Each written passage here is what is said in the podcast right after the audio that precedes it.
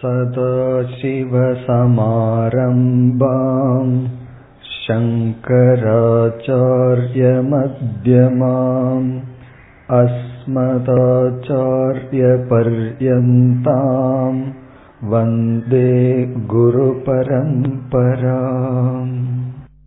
நான்காவது ஸ்லோகம். ஸ்வயமேவ சர்வதः பஷ்யன்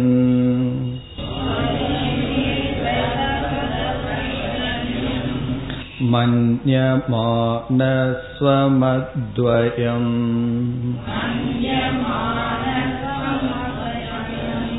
ஸ்வானந்தமனுபுஞ்சானஹ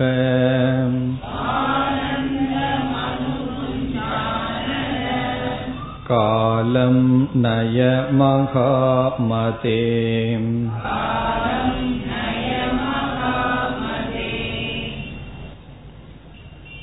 தத்துவ உபதேசத்திற்கு பிறகு இந்த ஞானத்தை அடைந்து அதில் நிலை பெற்றவனுடைய வர்ணனை வந்தது. அதை நாம் ஜீவன் முக்திகி, பிறகு விதேக முக்திகி என்று பார்த்தோம்.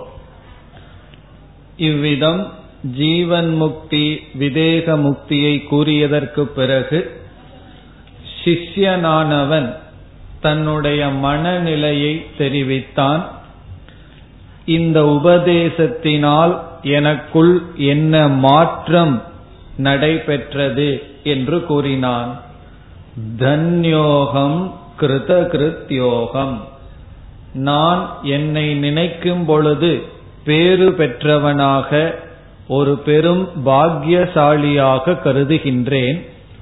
செய்ய வேண்டிய அனைத்தையும் செய்து முடித்தவனாக இருக்கின்றேன் என்றெல்லாம் தன்னுடைய மன நிறைவை வெளிப்படுத்தினான்.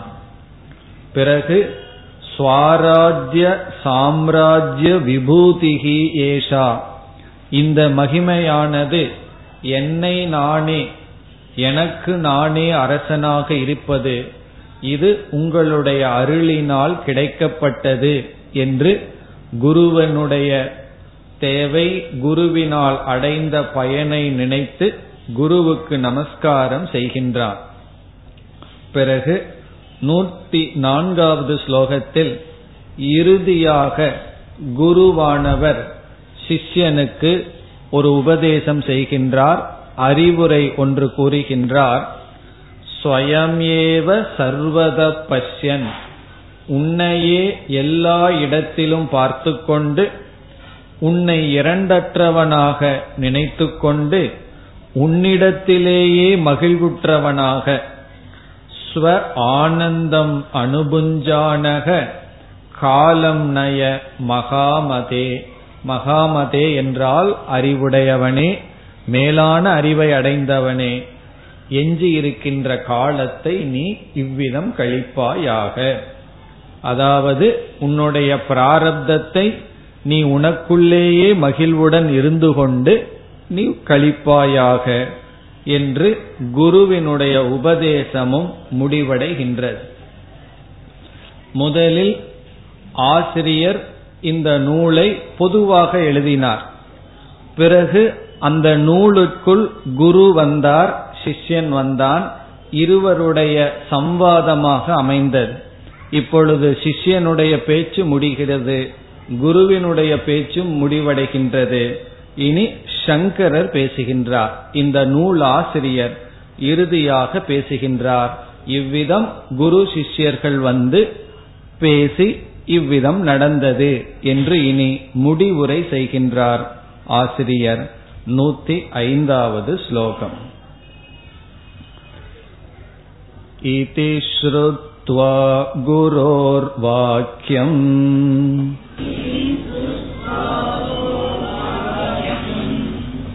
பிரஸ்ரயேன க்ருதாநதிஹி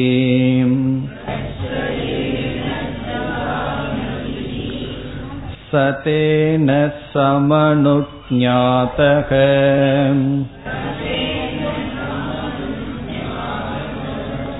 யயோ நிர்முக்த பந்தனக.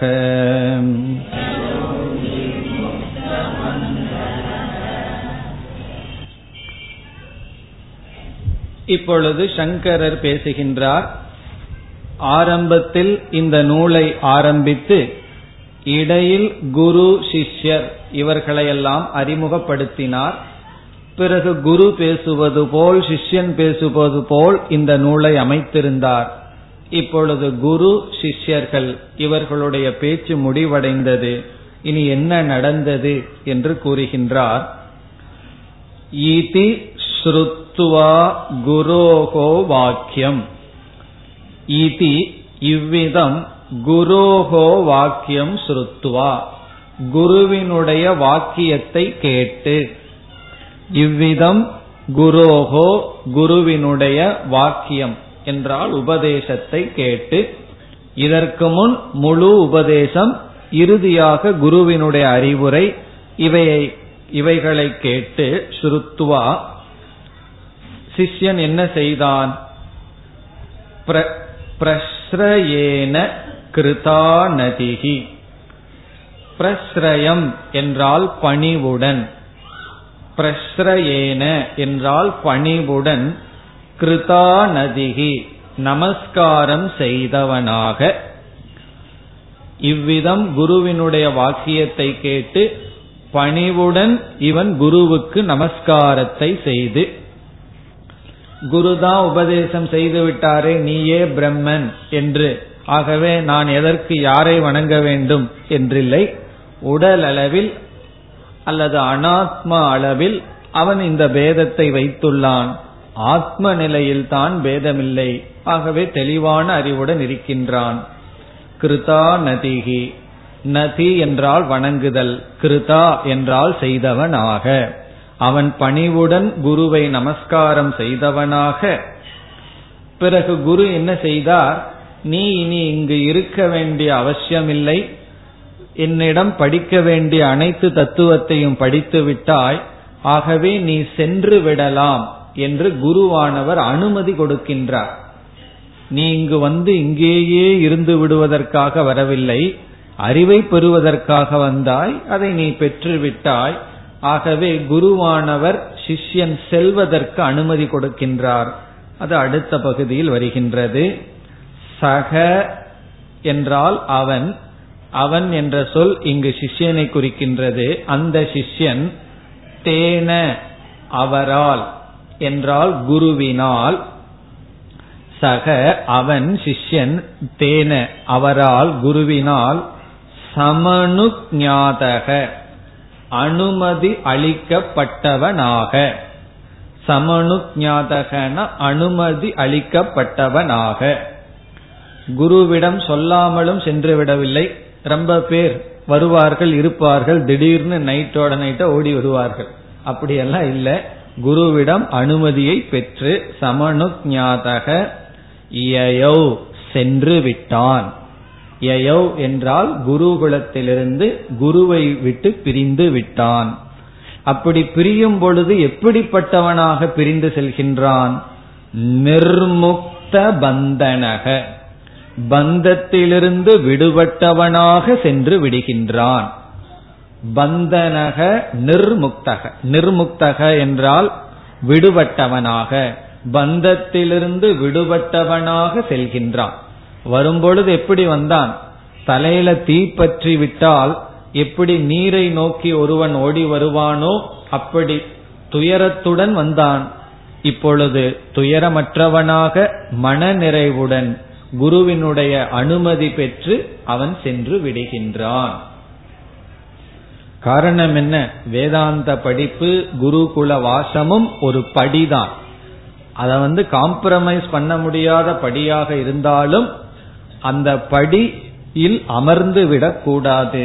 ஆகவே சிஷ்யன் வந்தான் முறையான மனதுடன், பிறகு ஞானத்தை அடைந்தான், மன நிறைவுடன் குருவை விட்டு சென்று விட்டான் என்று இந்த ஸ்லோகத்தில் சிஷ்யனுக்கு குருவானவர் அனுமதி கொடுத்து அவனை அனுப்பி விட்டார். இப்ப சிஷ்யன் சென்று விட்டான். இனி குருவினுடைய நிலை என்ன? குருவினுடைய மனநிலை என்ன? அது அடுத்த ஸ்லோகத்தில் வருகின்றது. சிஷ்யனுக்கு அனுமதி கொடுத்து அனுப்பியதற்கு பிறகு குரு எந்த நிலையில் இருக்கின்றார்? 106வது ஸ்லோகம். குருரேவம் சதானந்த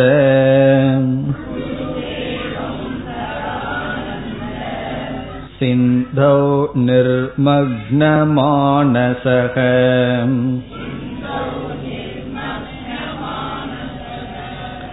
பாவயன் வசுதாம் சர்வாம் விசசார நிரந்தரம்.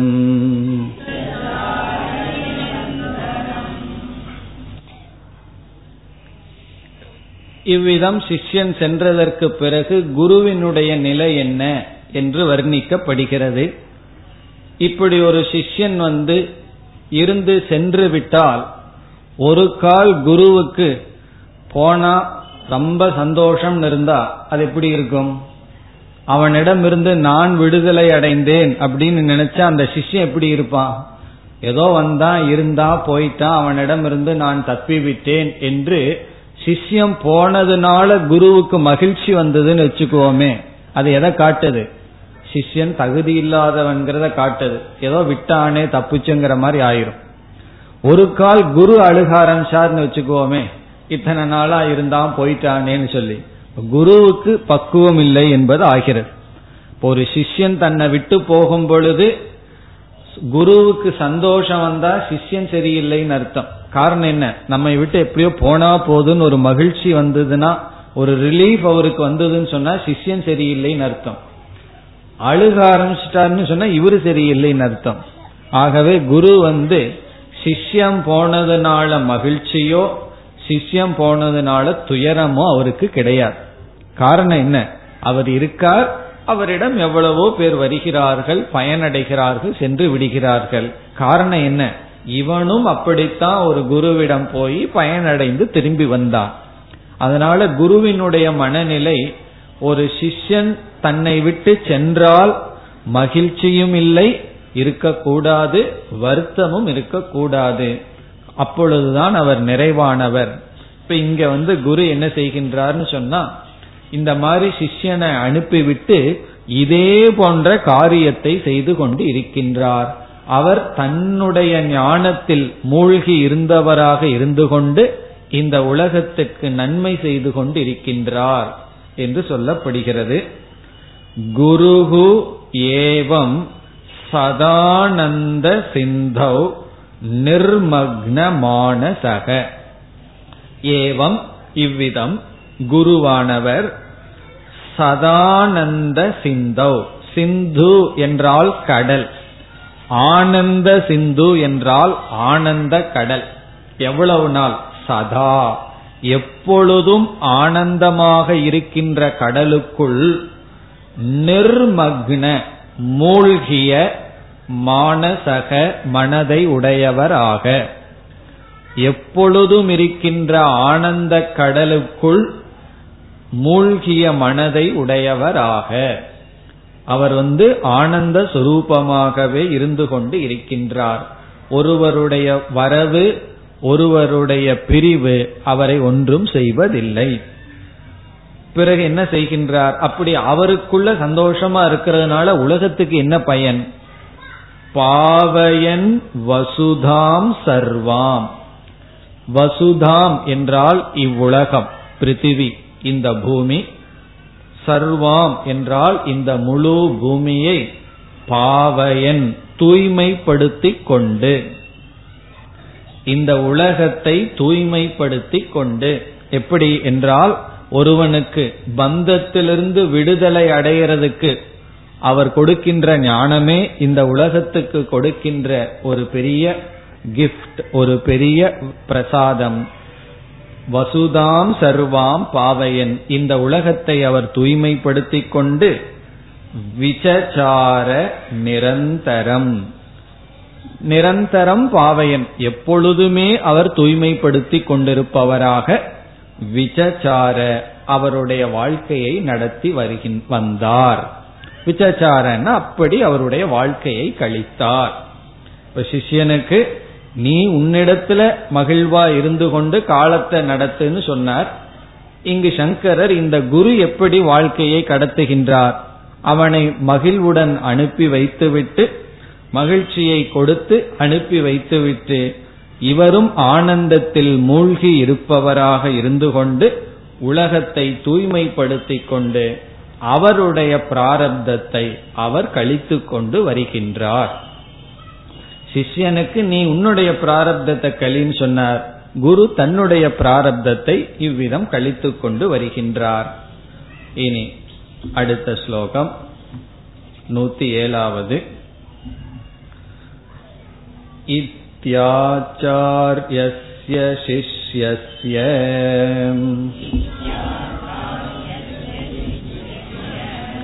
சம்வாதேனாத்மலக்ஷணம்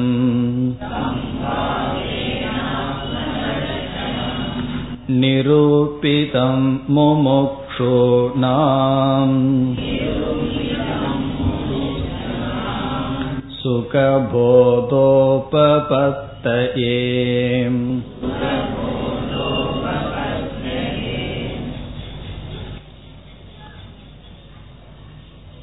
இந்த ஸ்லோகத்தில் சங்கரர் இந்த நூல் எழுதப்பட்டதினுடைய அவசியத்தை குறிப்பிடுகின்றார்.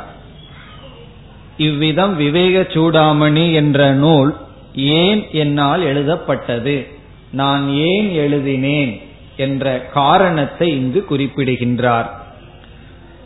என்ன காரணம், ஸ்லோகத்திற்குள் போனால் நமக்கு விளங்கும்.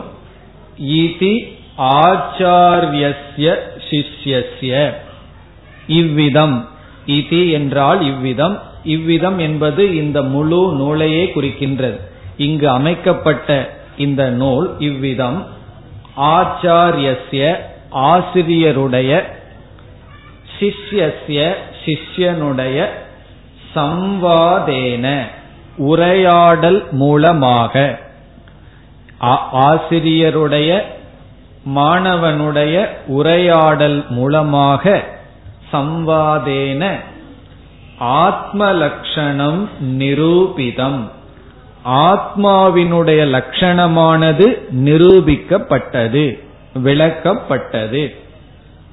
இவ்விதம் ஆசிரியருடைய மாணவனுடைய உரையாடல் மூலமாக ஆத்ம லட்சணமானது நிரூபிதம், விளக்கப்பட்டது.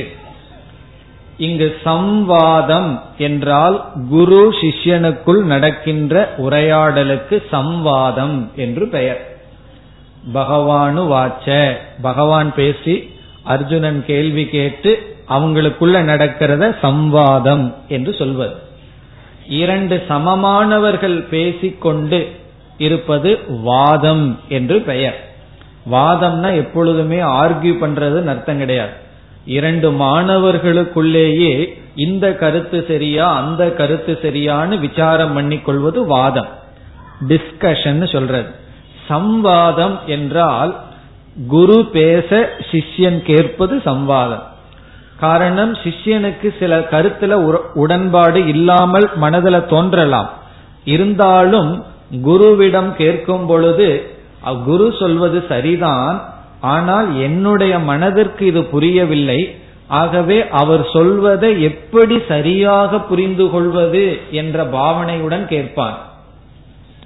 ஆனா உங்களுக்கே ஒரு கருத்து குரு சொன்னது நல்லா புரிஞ்சிருக்கு, உங்களுடைய இனியொருவர் உங்களிடம் சேர்ந்து படிப்பவர் வந்து தப்பான கருத்தை வச்சிருக்கார், நீங்கள் அவரிடம் சொன்னா ஏத்துக்கொள்ள மாட்டார்கள், அவர் உங்களிடத்துல ஆர்கியூ தான் பண்ணுவார், ஏன் இப்படி இருக்கலாமே அப்படி இருக்கலாமே. ஆனா அதே இது சரி கடைசியில குரு கிட்ட போலான்னு வந்தா குரு சொன்னா கடைசியில ஏத்துக்குவார். அப்படி ரெண்டு பேரு பேசும் பொழுது முழுமையான ஆஸ்திக்ய புத்தி இருக்கணுங்கிற அவசியம் இல்லை. ஆனா குருவிடம் காதை கொடுக்கும் பொழுது அவர் சொல்றது முழுவதும் சரி, இப்ப எனக்கு அதுல புரியல, அவர் சொல்ற கருத்து என் மனசுக்கு தப்பா பட்டா என்ன ஆட்டிடியூட், என்ன பாவனை இருக்கணும், இத நான் சரியாக புரிந்து கொள்ள வேண்டும். இந்த தத்துவத்துல தவறில்லை, நான் புரிஞ்சிட்ட விதத்துல தவறுங்கிற எண்ணத்துல கேட்கணும். இப்படி ஒரு சிஷ்யன் கேட்கின்ற மனநிலையுடன் இருந்தால்தான் அதை சம்வாதம் என்று சொல்லப்படுகிறது. ஆனா குருவானவர் முழுமையான சுதந்திரம் கொடுப்பார், நீ எப்படி வேண்டுமானாலும் கேட்கலாம், நான் சொல்ற கருத்துல உனக்கு முரண்பாடு தோன்றினால் எனக்கு புரியவில்லை முரண்படுகிறதுன்னு சொல்லலாம்னு அனுமதி கொடுப்பார். சிஷ்யனும் அதை சொல்லலாம். ஆனால் கேட்கும் பொழுது இந்த வாக் சத்தியம், எனக்கு அது புரியவில்லையே தவிர இதில் குறையில்லை என்ற பாவனையுடன் இருவருடைய உரையாடல் இருந்தால் அது சம்வாதம். அதனாலதான் இங்கு சங்கரர் சொல்றார், ஆசிரியருடைய சிஷ்யனுடைய சம்வாதத்தின் மூலமாக ஆத்ம லட்சணம், ஆத்மாவினுடைய சொரூபம், ஆத்மா என்றால் மெய்ப்பொருள், மெய்ப்பொருளினுடைய சொரூபம் எது, உண்மை பொருள் என்பது நிரூபிதம், நிரூபிக்கப்பட்டது, இதுதான் மெய்ப்பொருள் என்று இந்த நூலினால் நிரூபிக்கப்பட்டது. எப்படி? குருவனுடைய சிஷ்யனுடைய சம்வாதம் மூலமாக. ஆரம்பத்துல குரு வரல, கொஞ்ச நேரம் சில கருத்தெல்லாம் சொன்னார், பிறகு குரு அறிமுகப்படுத்தப்பட்டது, சிஷ்யன் அறிமுகப்படுத்தப்பட்டான், பிறகுதான் சம்வாதம் வந்தது. இப்படி ஆத்ம லட்சணம் நிரூபிதம். யாருக்காக நிரூபிக்கணும்? இதை நிரூபிக்கிறதுனால யாருக்கு பலன்? எதற்கு நிரூபிக்கணும்? யாருக்காக? அடுத்த சொல் முமுக்ஷூனாம், முமுக்ஷுக்களுக்காக இவ்விதம் நிரூபிக்கப்பட்டது. ஒரு முமுக்ஷுவா இல்லைன்னு சொன்னா என்னதான் நிரூபிச்சாலும் அவன் ஏற்றுக்கொள்ள மாட்டான். ஆகவே யார் மோட்சத்தை அடைய விரும்புகிறார்களோ, யார் உண்மையை தெரிந்து கொள்ள விரும்புகிறார்களோ, அந்த முமுக்ஷுக்களுக்காக குரு சிஷ்யனுடைய உரையாடல் மூலமாக ஆத்ம லட்சணம் இதுவரை நிரூபிக்கப்பட்டது.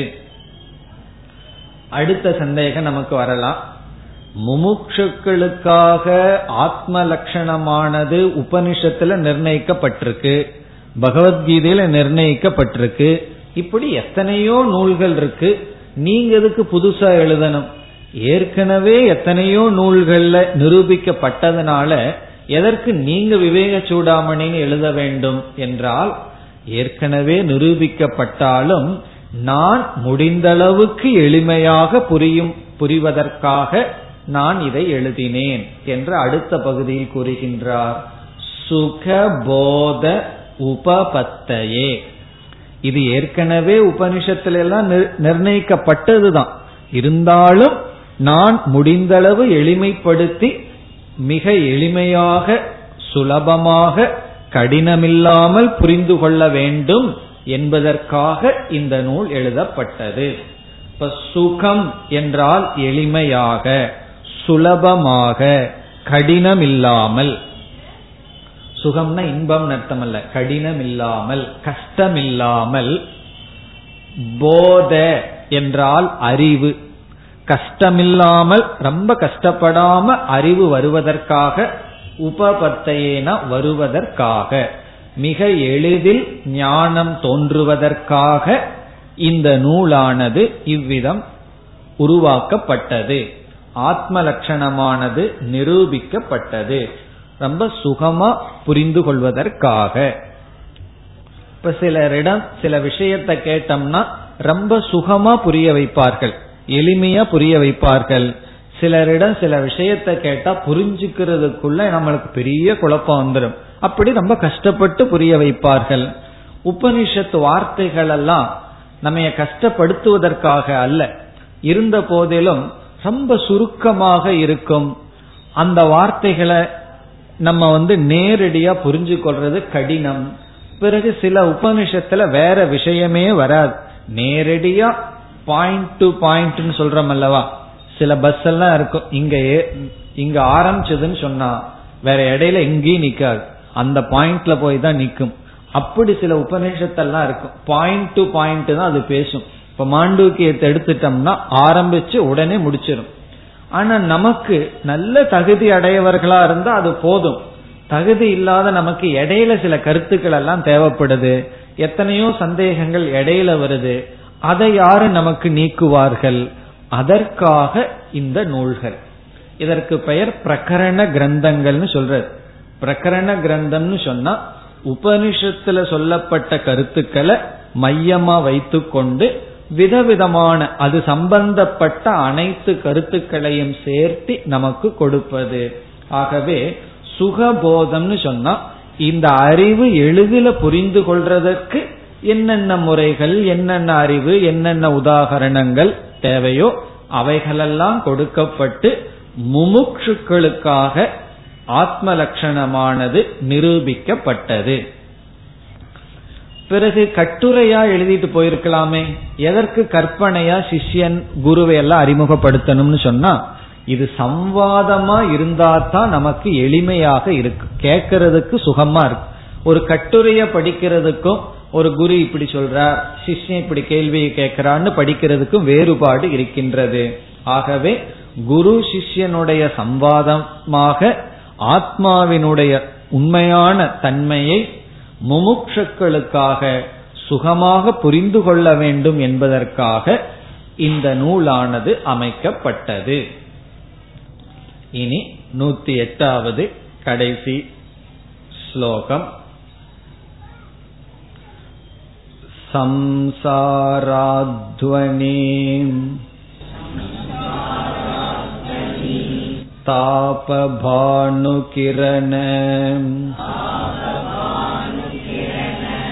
ப்ரோத்பூததாகவ் வ்யதாம்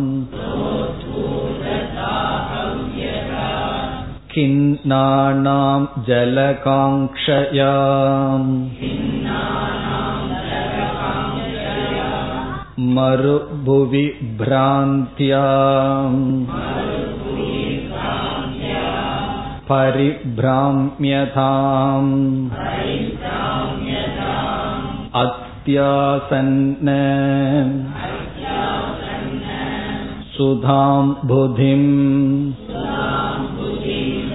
சுககரம் பிரம்மாத்வயம் தர்ஷயந்தி ஏஷா சங்கர பாரதி விஜயதே நிர்வாண சந்தாயினி.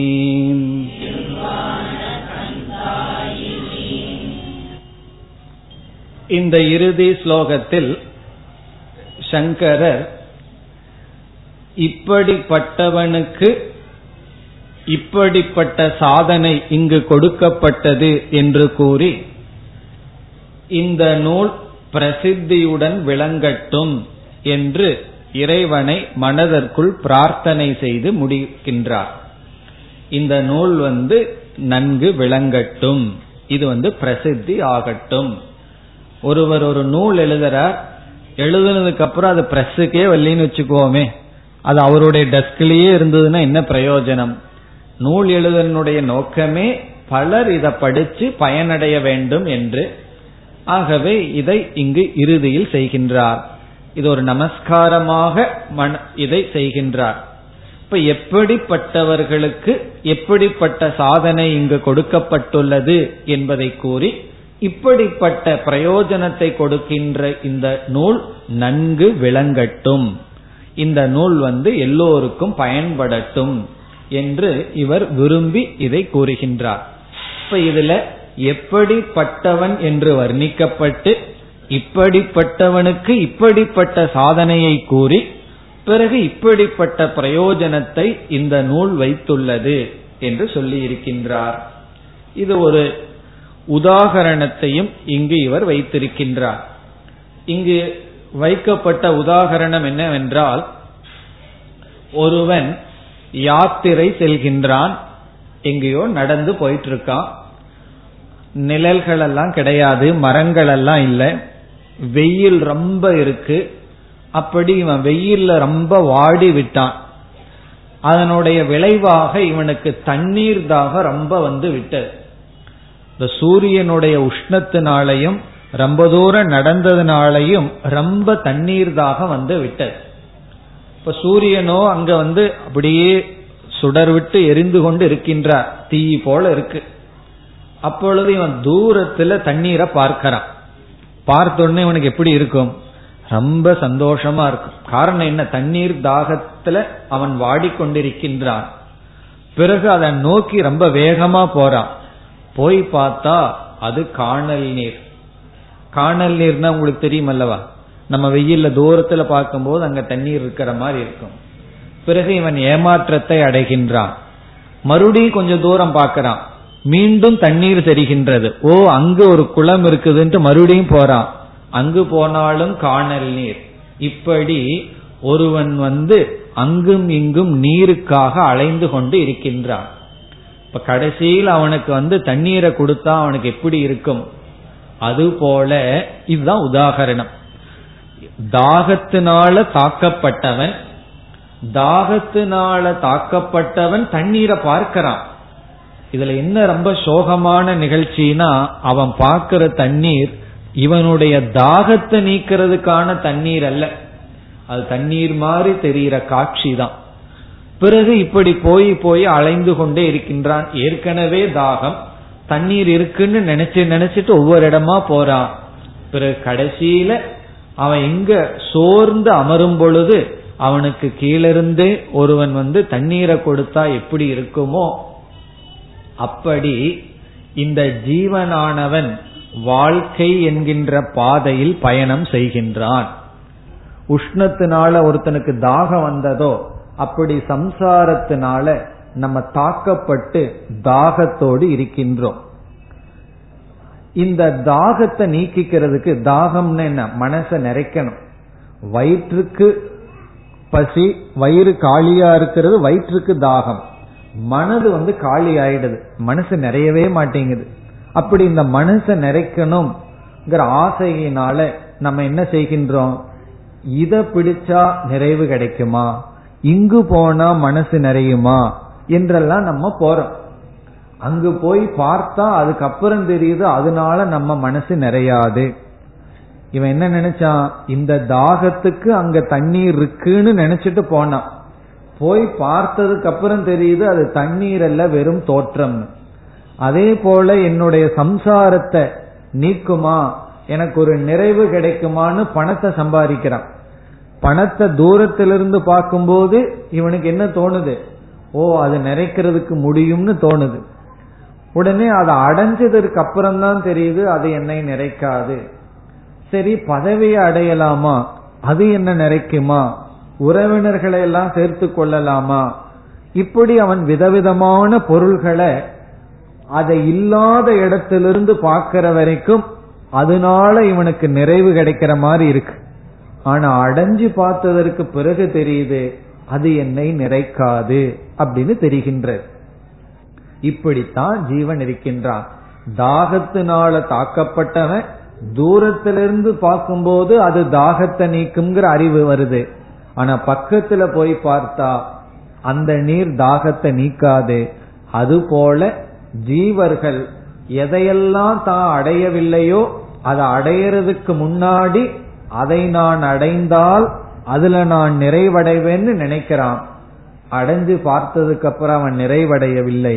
இப்ப அப்படிப்பட்டவனுக்கு இங்க ஒரு உபாயம் சொல்லப்பட்டிருக்கு, அதுதான் பிரம்ம ஞானம். இந்த பிரம்ம ஞானத்தினால அதுதான் உண்மையான தண்ணீர்.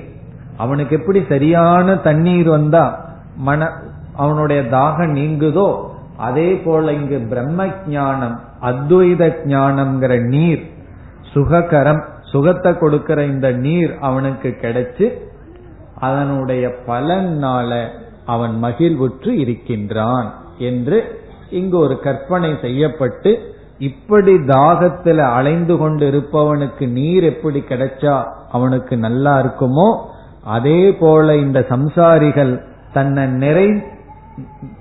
நிறைவுபடுத்திக் கொள்ள அலைஞ்சிட்டு இருக்கார்கள், எங்க போகணும்னு தெரியாம இருக்கிறார்கள்.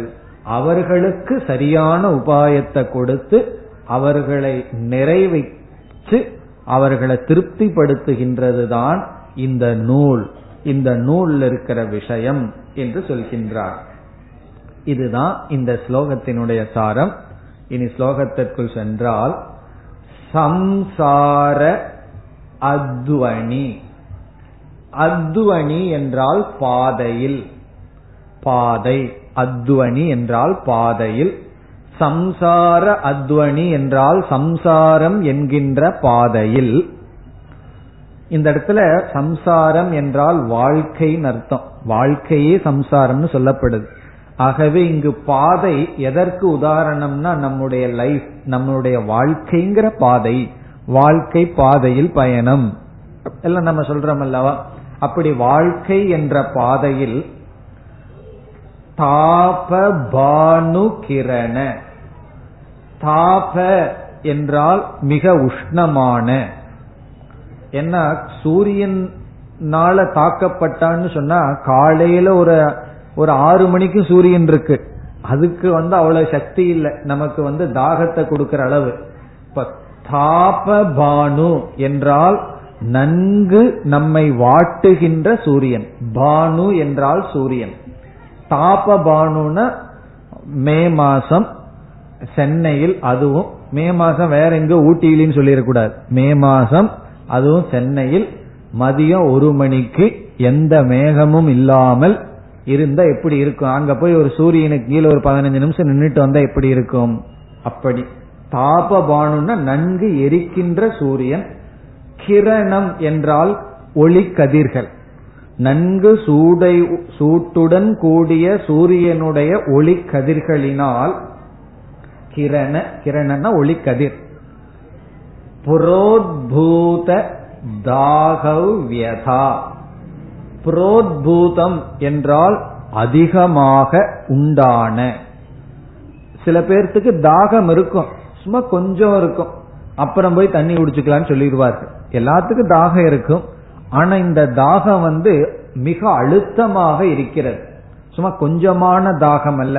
புரோத்பூத தாக வியதா, வியதான்னா பெயின், கஷ்டம், வியதா அப்படின்னா கஷ்டப்படுறான், அதிகமாக தாக்கப்பட்ட தாகத்தினால்.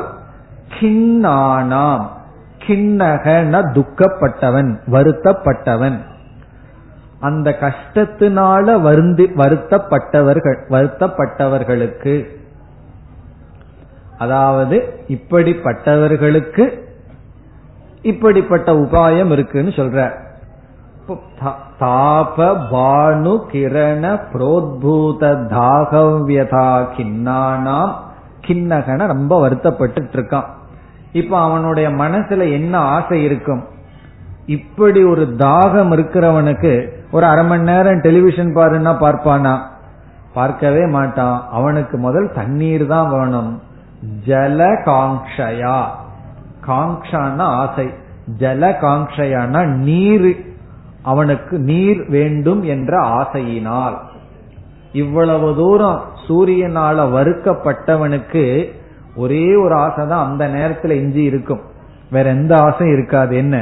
ஜலம், தண்ணீர், ஜல காங்க்ஷயா. எங்க போறான்?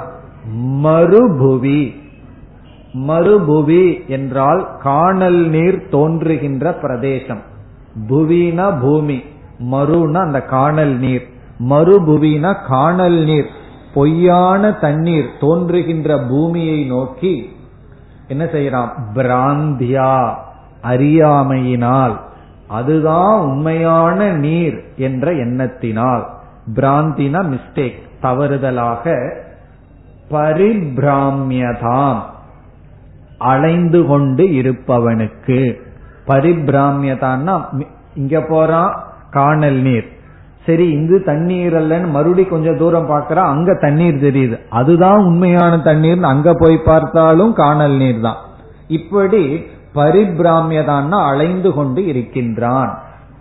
நம்ம வாழ்க்கையும் அப்படித்தான், ஒவ்வொரு ஸ்டேஜில் அதற்கு அடுத்த ஸ்டேஜ் நல்லா இருக்கும், அடுத்த ஸ்டேஜ் நல்லா இருக்குன்ட்டே போயிட்டு இருப்போம்.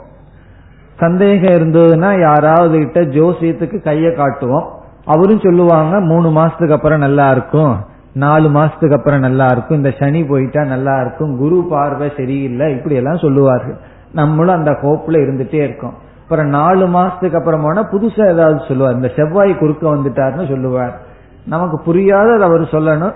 இதே ஹோப்லயே வாழ்க்கை போயிட்டு இருக்கு, மனசு நிறைஞ்ச பாடே இல்லை. இப்படி பரிபிராமியதான் அலைந்து கொண்டு இருக்கிறார்கள். அவர்களுக்கு அத்தியாசன்ன சுதாம்புதின் மிக அருகில், அவங்க எங்கேயோ தண்ணி இருக்கு, அவங்களுக்கு தெரியல எங்கேன்னு. ரொம்ப அத்தியாசன்னம்னா மிக மிக அருகில். சுதாம்புதின், சுதானா அமிர்தம், அம்புதி என்றால் கடல். அமிர்த கடல் மிக பக்கத்திலேயே அவர்களுக்கு ஒருத்தன் எடுத்து காமிச்சான்னு வச்சுக்கோமே, அமிர்தத்தினுடைய கடல் அவருக்கு மிக பக்கத்திலேயே இருக்கு, அதை ஒருத்தன் எடுத்து கொடுக்கின்றான். அவனுக்கு எப்படி இருக்கும்? அப்படி இந்த ஜீவன் ஆனந்தத்தை நாடி அங்கே இங்கே அலைஞ்சிட்டே இருக்கான். கடைசியில உபனிஷத் சொல்லுது, நீ உனக்குள்ளேயே வச்சுட்டு அலைஞ்சிட்டு இருக்க, ரொம்ப பக்கத்துல அந்த ஆனந்தத்தை வச்சிருக்க, அந்த மன நிறைவை வச்சுட்டு தான் நீ ஊரெல்லாம் தேடிட்டு இருக்க. அப்படி அத்தியாசன்னம்னா மிக மிக அருகில். இந்த உபனிஷத் நமக்கு காட்ட போற தத்துவம் ரொம்ப பக்கத்தில் இருக்கு. எங்கேயோ இருக்குன்னா ரொம்ப கஷ்டம், வயசாயிடுது, அங்கெல்லாம் போய் நான் இந்த வயசுல அடைய முடியாதுன்னு சொல்லலாம். ஆனா அடைய வேண்டியது எங்கேயும் போக வேண்டாம், நமக்குள்ளேயே இருக்கின்ற அத்தியாசன்ன சுதா அம்புதின் அமிர்த கடலை இந்த நூலானது காட்டுகின்றது அப்படின்னு சொல்ற. இந்த நூலானது காட்டுகின்றது, ஒருவர் இப்படி நீருக்காக அலைஞ்சவங்கிட்ட இந்த இடத்துலதாப்பா உண்மையான தண்ணீர் இருக்குன்னு மிக அருகிலேயே காட்டினா அவனுக்கு எவ்வளவு மகிழ்ச்சியா இருக்கும். அதுபோல இந்த சம்சாரம்ங்கிற பாதையில அலைந்து கொண்டு இருப்பவனுக்கு மிக மிக அருகிலேயே, அதாவது அவனுடைய சொரூபமே ஆனந்தம்னு சொல்லி இந்த நூலானது காட்டுகின்றதுன்னு சொல்றார். சுகாம்புதி, பிறகு அந்த நீர் அவனுக்கு என்ன எதை கொடுக்கும்? சுககரம், சுகத்தை கொடுப்பது, மகிழ்ச்சியை கொடுப்பது. சுககரம்னா சுகத்தை கொடுப்பது. எது? இந்த சாதனை. அதே போல இங்க என்ன சாதனை என்றால் அத்வயம் பிரம்ம, இரண்டற்ற பிரம்ம தத்துவம் தான். அத்வயம் பிரம்ம தர்ஷயந்தி, தர்ஷயந்தினா காட்டுகின்றது. இந்த இரண்டற்ற பிரம்ம தத்துவத்தை சாதனையாக காட்டுகின்றது. எது காட்டுகின்றது? ஏஷா சங்கர பாரதி. ஏஷா என்றால் இந்த சங்கர பாரதி. இந்த இடத்துல சங்கரர் தன்னோட பெயரையே சொல்லிக்கிறார்னு நினைக்க கூடாது. சங்கரக என்றால் மோக்ஷம் அர்த்தம், பாரதி என்றால் வாக், சொல் என்று பொருள். பாரதி என்ற சொல்லுக்கு சொல் என்று பொருள். சங்கர பாரதி என்றால் மோக்ஷத்தை கொடுக்கின்ற சொல், மோக்ஷத்தை கொடுக்கின்ற உபதேசம். இது இது எது இந்த நூலை சொல்ற சங்கர பாரதி என்றால் சங்கரம்னா சம்ன மங்களம், சங்கரகன மங்களத்தை கொடுப்பது, மோக்ஷத்தை கொடுக்கின்ற வாக் என்றால் உபதேசம், மோக்ஷத்தை கொடுக்கின்ற சப்தம் என்று அர்த்தம். பாரதினா சப்தம், வாக். எப்படிப்பட்ட சப்தம்? மோக்ஷத்தை கொடுக்கின்ற. எப்படி மோக்ஷத்தை கொடுக்குதுன்னா, இப்படிப்பட்டவனுக்கு சுகத்தை கொடுக்கின்ற அத்வைதமான பிரம்மத்தை காட்டுகின்றது. காரணம் என்ன? பிரம்மத்தை உபனிஷத்து நமக்கு உற்பத்தி பண்ணி தர வேண்டாம், எந்த உற்பத்தி ஆக வேண்டாம், இருக்குது ஏற்கனவே, அதை காட்டணும். இவன் தண்ணீருக்காக அலைஞ்சிட்டு இருக்கான், அங்க தண்ணீரை உற்பத்தி பண்ணி அவனுக்கு கொடுக்க வேண்டாம். அவனுக்கு பக்கத்துல எங்கேயோ ஏற்கனவே தண்ணீர் இருக்கு, ஆனா இவனுக்கு தெரியல எந்த திசையில எந்த இடத்துல இருக்கு. தண்ணிய லேபில போய் உற்பத்தி பண்ணி அவனுக்கு கொடுக்கறது இல்ல, இருக்கிற தண்ணி அவனுக்கு காட்டுனா போதும். அப்படி இது இருக்கின்ற பிரம்மத்தை காட்டுகின்றது. சங்கர பாரதி விஜயதே, விஜயதே என்றால் நன்கு விளங்கட்டும். இது ஒரு பிரார்த்தனை.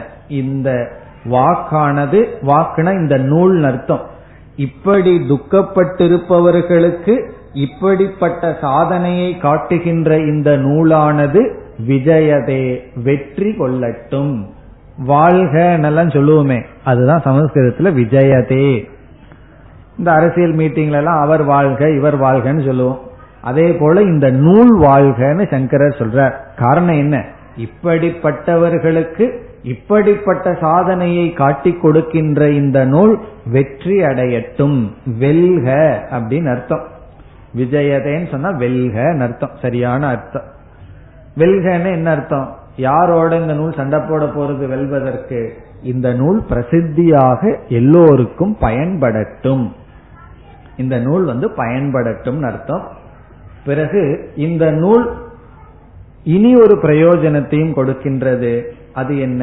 கடைசி சொல் நிர்வாண சந்தாயினி. சந்தாயினி என்றால் கொடுக்கின்றது, நிர்வாண என்றால் விதேக முக்தி, இறந்ததற்கு பிறகு மீண்டும் பெறப்பட்ட நிலையை இந்த அறிவானது கொடுக்கின்றது. அப்படிப்பட்ட அறிவை இந்த நூல் காட்டுகின்றது. இப்ப நிர்வாணம்னா விதேக முக்தி, சந்தாயினா கொடுக்கின்ற. இப்பொழுதே துக்கத்தை நீக்கிறோம், உயிரோடு இருக்கும் பொழுதே இவனுக்கு துயரத்தை நீக்கிவிடும். அதற்கு பிறகு இவனுக்கு என்ன கொடுக்கும்? இறந்ததற்கு பிறகு மீண்டும் அவனுக்கு பிறப்பில்லை, பிரம்மஸ்வரூபமாகவே இருக்கும் என்பதுடன் இந்த நூல் முடிவடைகின்றது. உண்மையில் விவேக சூடாமணியில் 581 ஸ்லோகங்கள் இருக்கின்றது. ஆனால் அதில் சுவாமிஜி அவர்கள் 108 ஸ்லோகத்தை தேர்ந்தெடுத்து அதுல முக்கியமான கருத்துக்கள் விடப்படாமல் ஒரு கோர்வையாக அமைத்து கொடுத்திருந்தார். அதை மட்டும் நாம் இதுவரை பார்த்தோம். இனி இருக்கின்ற நேரத்தில் நாம் என்ன பார்த்தோம் என்று இப்பொழுது சாரத்தை பார்க்கலாம். இதுவரை நாம் என்னென்ன கருத்துக்களை பார்த்தோம் என்று, இந்த 108 ஸ்லோகங்களில் நாம் என்னென்ன கருத்துக்களை பார்த்தோம் என்று ஞாபகப்படுத்திக் கொள்ளலாம். முதலில் நாம் பார்த்த கருத்து மங்கள ஸ்லோகம். எந்த நூல் ஆரம்பிக்க வேண்டும் என்றாலும் பிரார்த்தனையுடன் தான் ஆரம்பிக்க வேண்டும். அப்படி பிரார்த்தனை வந்தது. சர்வ வேதாந்த சித்தாந்த கோச்சரம் தம கோச்சரம் சொல்லி பிரார்த்தனையுடன் துவங்கியது. இரண்டாவது நாம் பார்த்த தத்துவம் மனித ஜென்மத்தினுடைய மேன்மை, மனுஷ்ய ஜென்ம பிரசம்சா. முதல்ல என்ன சொன்னார்? பிரார்த்தனைக்கு பிறகு இந்த மனித சரீரத்தினுடைய மேன்மையை காட்டினார். இத நம்ம தெரிஞ்சுட்டாதான் இத நல்லதற்கு நாம பயன்படுத்துவோம். ஆகவே இந்த மனித ஜென்மத்தினுடைய மேன்மை இரண்டாவது பேசிய கருத்து. மூன்றாவது நாம் பார்த்த கருத்து ஞானத்தினால்தான் மோட்சம், ஞானத்தில்தான் மோட்சம் கிடைக்கும். கர்மமெல்லாம் மோட்சத்துக்கு தயார் பண்ணும், நம்மைய தூய்மைப்படுத்தும். ஆனால் அந்த கடைசி மோட்சம்ங்கிறது அறிவினால் அடையப்படுவது. அது நம்ம பார்த்த மூன்றாவது கருத்து. நான்காவது கருத்து அதிகாரித்துவம், தகுதிகள். என்னென்ன தகுதிகள் எல்லாம் நமக்கு இருக்க வேண்டும் என்பது நாம் பார்த்த நான்காவது கருத்து. அது ஞாபகம் இருக்கோ? சாதன சதுஷ்டய சம்பத்திகின்னு பார்த்தோம். விவேகம், வைராகியம், சமதமாதிகள், முமுக்ஷுத்துவம் எல்லாம் ஒரு சிஷ்யனுக்கு இன்னென்ன தகுதிகள் இருக்க வேண்டும். இந்த தகுதியோட விசாரம் செய்தால் உடனடியாக நமக்கு ஞானம் கிடைக்கும் என்ற அந்த தகுதிகளை நான்காவதா பார்த்தோம். ஐந்தாவதாக நம்ம பார்த்த மேஜர் டாபிக் குரு சிஷ்ய அறிமுகம். குருவையும் சிஷ்யனையும் அறிமுகப்படுத்தினார். அப்படி அறிமுகப்படுத்தும் பொழுதே குருவினுடைய லட்சணம் சிஷ்யனுடைய லட்சணமும் கூறப்பட்டது. இந்த சாதன சதுஷ்டய சம்பத்தி தான் சிஷ்யனுடைய லட்சணம். குருவினுடைய லட்சணமும் சொல்லப்பட்டது, ஸ்ரோத்ரியன் பிரம்மனிஷ்டன். நாம எப்படிப்பட்ட குருவை அடையணும் என்றால் அவருக்கு குரு இருந்திருக்கணும், அவர் முறையா படிச்சிருக்கணும், பிறகு அந்த ஞானத்தில் அவர் நிலை பெற்றிருக்க வேண்டும். இவர் தான் உத்தமமான குரு. பிறகு சிஷ்யனுடைய லட்சணம் எல்லாம் அதிகாரித்துவத்தில் நம்ம பார்த்தோம். இப்படி குரு சிஷ்யன் அறிமுகப்படுத்தி அவங்களுடைய டயலாக், அது வந்து அஞ்சாவது டாபிக். ஆறாவது கருத்து சிஷ்யனுடைய கேள்விகள், சிஷ்ய பிரஷ்னாகா. 7 கேள்வி கேட்டான். கோ நாம பந்த கதமேஷாகதகன்னு சொல்லி சிஷ்யனானவன் 7 கேள்விகள் கேட்டான். அதெல்லாம் நீங்க திரும்பி படிச்சா உங்களுக்கு அது புரிந்திருக்கும். 7 கேள்விகள் சிஷ்யன் கேட்பது. பிறகு 8வது டாபிக், இந்த 7 கேள்விக்கான பதில்கள். அது 7 கேள்வி என்னென்னலாம் நம்ம பார்க்க வேண்டாம், காரணம் என்ன, அதெல்லாம் நம்ம ஏற்கனவே பார்த்தோம். 7 கேள்வி, பந்தம் என்றால் என்ன, அது எப்படி வந்தது, எப்படி நிலை பெற்றது, எப்படி மோட்சம், அனாத்மானா என்ன, ஆத்மானா என்ன, ரெண்டு பேர்த்துக்குள்ள விவேகம் என்ன, இதெல்லாம் 7 கேள்விகள். பிறகு இந்த முழு நூல் 7 கேள்விக்கான பதில், அது வந்து 8வது டாபிக். இந்த 7 கேள்விக்கான பதில் முடிந்தவுடன் அடுத்தது 8வதாக வருவது ஜீவன் முக்தி வர்ணனம். இவன் வந்து ஜீவன் முக்தியை பத்தி சிஷ்யன் கேட்கவில்லை, இருந்தாலும் குருவாக பதில் சொல்றார். சில சமயம் சிஷ்யன் ஒரு கேள்வியை கேட்பான், குரு கரெக்டா அதுக்கு தான் பதில் சொல்லிட்டு, நீ கேட்டதுக்கு தான் நான் சொல்லுவேன், கேட்காததுக்கு சொல்ல மாட்டேன்னு விட்டு விடுவதில்லை. எது தேவையோ அதை இவரே சேர்த்து சொல்லுவார். அப்படி இந்த ஞானத்தை அடைந்தவன் என்ன பலனை அடைகின்றான், அது ரொம்ப முக்கியம். எப்பொழுதெல்லாம் ஜீவன் முக்தியை வர்ணிக்கின்றமோ அப்பொழுதெல்லாம் எதற்காக அந்த வர்ணனைன்னு சொன்னா, இந்த ஞானத்திலையும் அதற்குரிய சாதனையிலையும் நமக்கு உற்சாகம் வர வேண்டும் என்பதற்காக. இது இந்த வர்ணனையை கேட்டா நமக்கு ஒரு ஆர்வம் வரும், இப்ப நம்ம இந்த ஞானத்தடையனும் இதுபடி இருக்க வேண்டும்னு சொல்லி. இப்ப ஜீவன் முக்தன்னா உயிரோடு இருக்கும் பொழுதே அவன் எப்படிப்பட்ட மன நிறைவை அடைகின்றான், எப்படி சமமாக இருப்பான் என்ற வர்ணனம் எல்லாம் வந்தது. பிறகு இந்த ஜீவன் முக்தி வர்ணனத்திலேயே விவேக முக்தியை பற்றிய விசாரம் வந்தது. விவேக முக்தி அதுதான் கடைசி சொல், நிர்வாண சந்தாயினின்னு சொல்லி முடிச்சாரு, அது விவேக முக்தி. விவேக முக்தி என்றால் என்ன, தேகம் இல்லை, மீண்டும் பிறப்பில்லைங்கிறது தான். அந்த இடத்துல நம்ம விசாரம் பண்ண கருத்து கர்ம தத்துவம். ஒரு ஜீவனுடைய கர்மத்தை நம்ம 3ஆக பிரிச்சோம், பிராரப்த கர்ம, ஆகாமி கர்ம, சஞ்சித கர்மம்னு பிரிச்சு. இந்த ஞானம் வந்து சஞ்சித கர்மத்தையும் ஆகாமி கர்மத்தையும் நீக்கி விடுகிறது. அதெல்லாம் உங்களுக்கு தெரியும். சஞ்சித கர்மம்னா ஏற்கனவே சேர்த்து வச்சது, ஆகாமி கர்மம்னா இப்பொழுது சேர்த்தி கொண்டிருப்பது, இதெல்லாம் ஞானம் நீக்கிரு. இந்த பிராரப்தத்தை மட்டும் ஞானம் விட்டு வச்சிருது. அதனாலதான் ஞானத்திற்கு பிறகு ஞானி தொடர்கிறான் அப்படின்னு பார்த்தோம். பிறகு இந்த இடத்துல சங்கரர் இனி ஒரு கோணத்திலையும் பேசினார். யாரு சொன்னா ஞானிக்கு பிராரப்தம் இருக்குன்னு சொல்லி, ஞானி தன்னுடைய நோக்கில பார்க்கும்போது அவனுக்கு பிராரப்தமும் கிடையாதுதான். காரணம் என்ன, கர்மம் பந்தப்படுத்தணும், இவனுக்கு பந்தப்படுத்தல. ஆகவே தன்னுடைய நோக்கில ஞானிக்கு பிராரப்தமும் இல்லை. பிறகு பிராரப்தம் இருக்குதுங்கிறது யாருன்னா உலக மக்களுக்காக இந்த பதிலை உபனிஷத் சொல்கிறது, சாஸ்திரம் பேசுதுன்னு சொல்ற. ஏன்னா கர்மம் இருந்தா தான் இவன் உயிரோடு இருக்கணும், இவனுக்கு கர்மம் இல்லைன்னா எப்படி நடமாடிட்டு இருக்கான்னா, சரி பிராரப்தம்னு வச்சுக்குவோம்னு பாஷ்ய திருஷ்டியா மற்றவர்களுடைய அடிப்படையில பிராரப்தம் இருக்கிறது என்று சொல்லப்பட்டது. இது 8வது டாபிக். 9வது கடைசி டாபிக் முடிவுரை என்று நாம் எடுத்துக் கொள்ளலாம். கன்க்ளூஷன். என்ன முடிவுரை என்றால் சிஷ்யன் தன்னுடைய மனநிலையை சொல்வது, அதெல்லாம் முடிவுரையில வர்றது. எல்லாம் கேட்டதுக்கு அப்புறம் சிஷ்யன் மனமகிழ்ந்து, நான் வந்து மகிழ்ச்சியா இருக்கேன், இந்த ஞானம் என்னை மாற்றி விட்டது. நம்ம எல்லாம் சாதாரணமா சொல்றோம் அல்லவா, அவன் மாறாம அப்படியே இருக்கான்னு சொல்லி, அப்படி இல்லை, இந்த அறிவு நம்மை மாற்றிவிடும். உண்மையில சிந்திச்சு பார்த்தா ஒவ்வொரு சூழ்நிலையிலும் நாம் மாறுவதற்கு காரணம் நாம் அடைந்த புதிய அறிவு. அறிவுதான் நம்மைய மாத்தும். ஒருவரோட பழகிட்டே இருக்கோம், திடீர்னு அவர் மேல விருப்பம் எல்லாம் போயிடுது, மாறிடுறோம். காரணம் என்னன்னா அவரை பத்தி புதுசா ஒன்ன தெரிஞ்சிருப்போம். யாரோ ஒருத்தர் அவரை பத்தி புதுசா ஒன்னு சொல்லியிருப்பார்கள். உடனே நம்ம அவர் மேல இருந்த தவறான எண்ணம் போய் நல்ல எண்ணம் வரலாம், அல்லது நல்ல எண்ணம் போய் தவறான எண்ணம் வரலாம். அவரிடத்தில் நமக்கு வர்ற முழு மாற்றமும் நமக்கே தெரியாம நடந்துட்டு இருக்கு. எதன் அடிப்படையில்? நமக்கு கிடைச்ச அறிவின் அடிப்படையில்.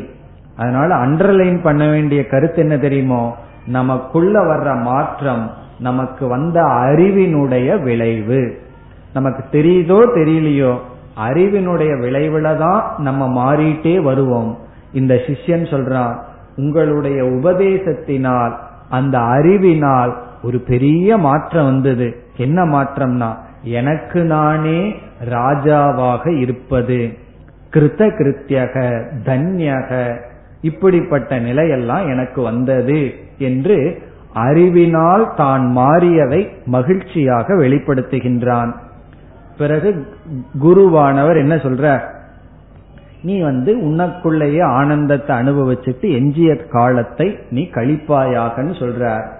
இப்படி குரு சிஷ்யன் முடிஞ்ச உடனே இந்த நூலாசிரியர் இந்த நூல் முமுட்சுக்களுக்காக எளிதில் புரிந்து கொள்ள வேண்டும் என்பதற்காக எழுதப்பட்டது என்று கூறி, இப்படி துயரப்பட்டவர்களுக்கு அத்வைத பிரம்ம ஞானத்தை இந்த நூல் கொடுக்கின்றது.